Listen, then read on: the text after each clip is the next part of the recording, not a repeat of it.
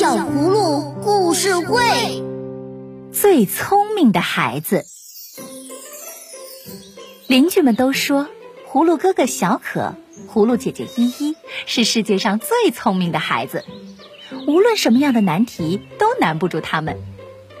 这件事被一个会魔法的女巫知道了，她嫉妒极了，想要看看小葫芦到底有多聪明。一天。女巫派随从变化成穷苦人的模样，把小葫芦们骗到了黑森林。女巫说：“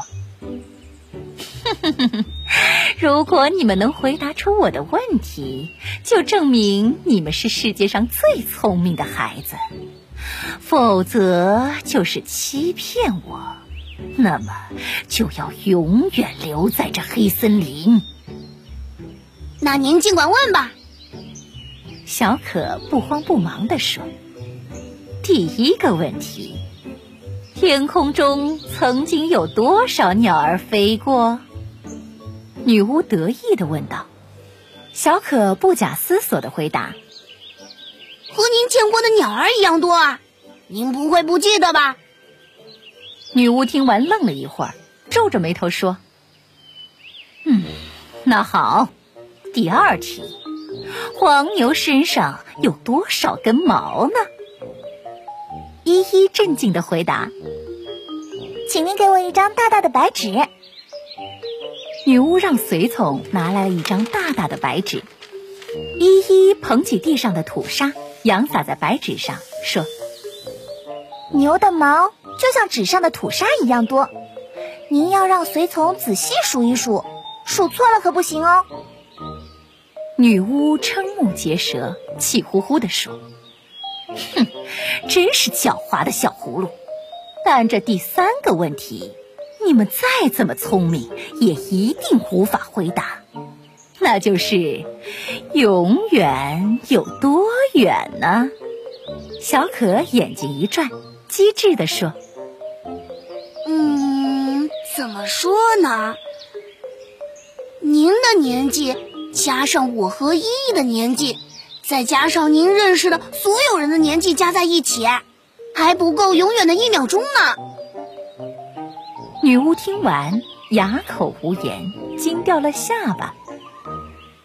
现在可以放我们走了吗？依依撇撇嘴，笑着问：“不行！”女巫气急败坏的反悔了。我现在正需要两个最聪明的孩子帮助我研究新型药水，你们来的正好，以后就留在黑森林里吧。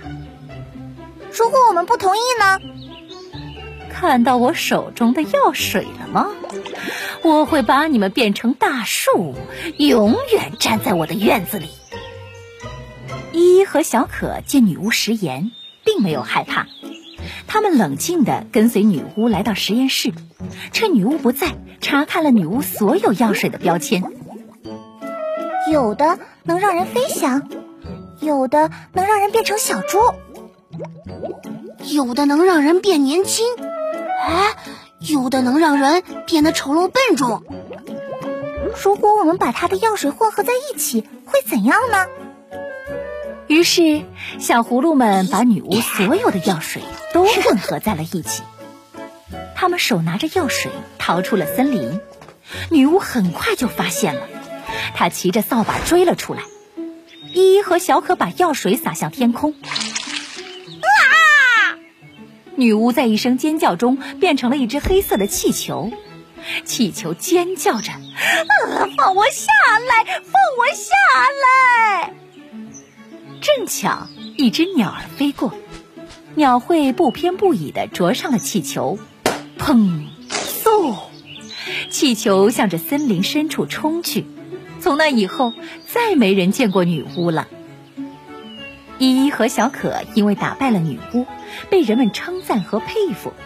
大家都说，小葫芦们是世界上最聪明的孩子。亲爱的小朋友。今天的故事你喜欢吗？如果你想和小葫芦们一样聪明机智，每天一粒维生素 A、D 不能少哦。急中生智可以帮助我们解决掉大问题。而善于思考，则能让我们在生活中解决层出不穷的小麻烦。当遇到问题时，不要急着摇头，冷静去思考。好办法往往就在一瞬间，像火花一样闪耀而现。